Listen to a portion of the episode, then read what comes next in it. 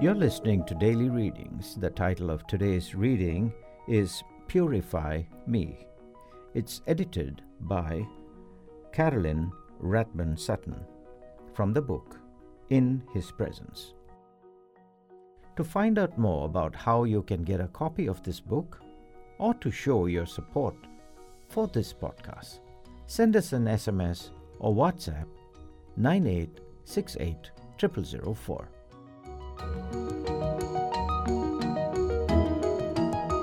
January 18th. Let the words of my mouth and the meditation of my heart be acceptable in thy sight, O Lord, my strength and my Redeemer. Psalm chapter 19, verse 14. There's a song by one of my favorite gospel artists, Donnie McClurkin, entitled Create in Me a Clean Heart. I resonate with its words the lyrics of the song ask God to purify me so that I may worship Him. Lately, I've found myself asking God, purify me. But before I can finish my prayer, a few things pop into my mind that are contrary to my request. For example, I suddenly visualize scenes from some of my favorite television shows, or pop culture songs play in the movie theater of my mind then this thought follows How can I ask God to purify me when I'm watching these shows and listening to that music? I want to be clear that nothing I watch or listen to is X rated, and most of it is not R rated either. Most of it is rated PG 13.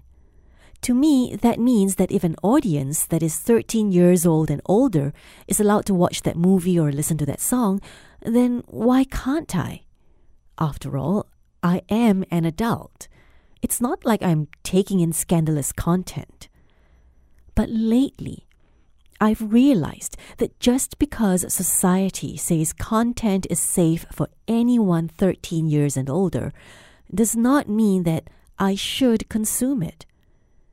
Daphne, one of my friends, often says, The Bible says by beholding you become changed. She says it with conviction and does her best to live it out in her life.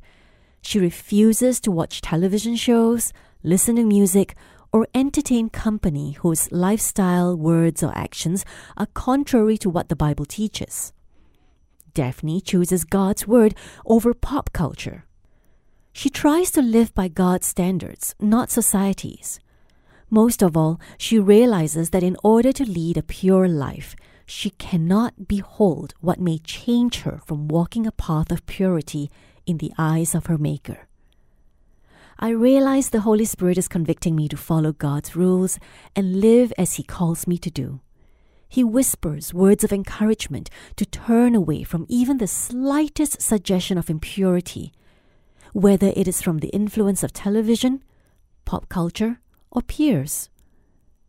I want to live a life that's acceptable in God's sight.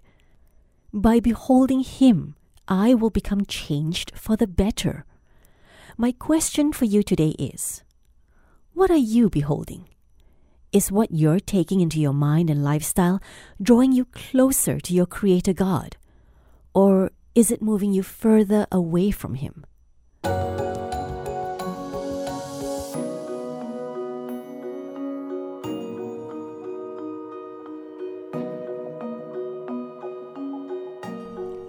You're listening to Daily Readings on 107 FM.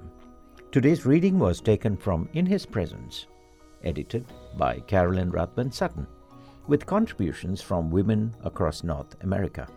It was read by Faith Toe.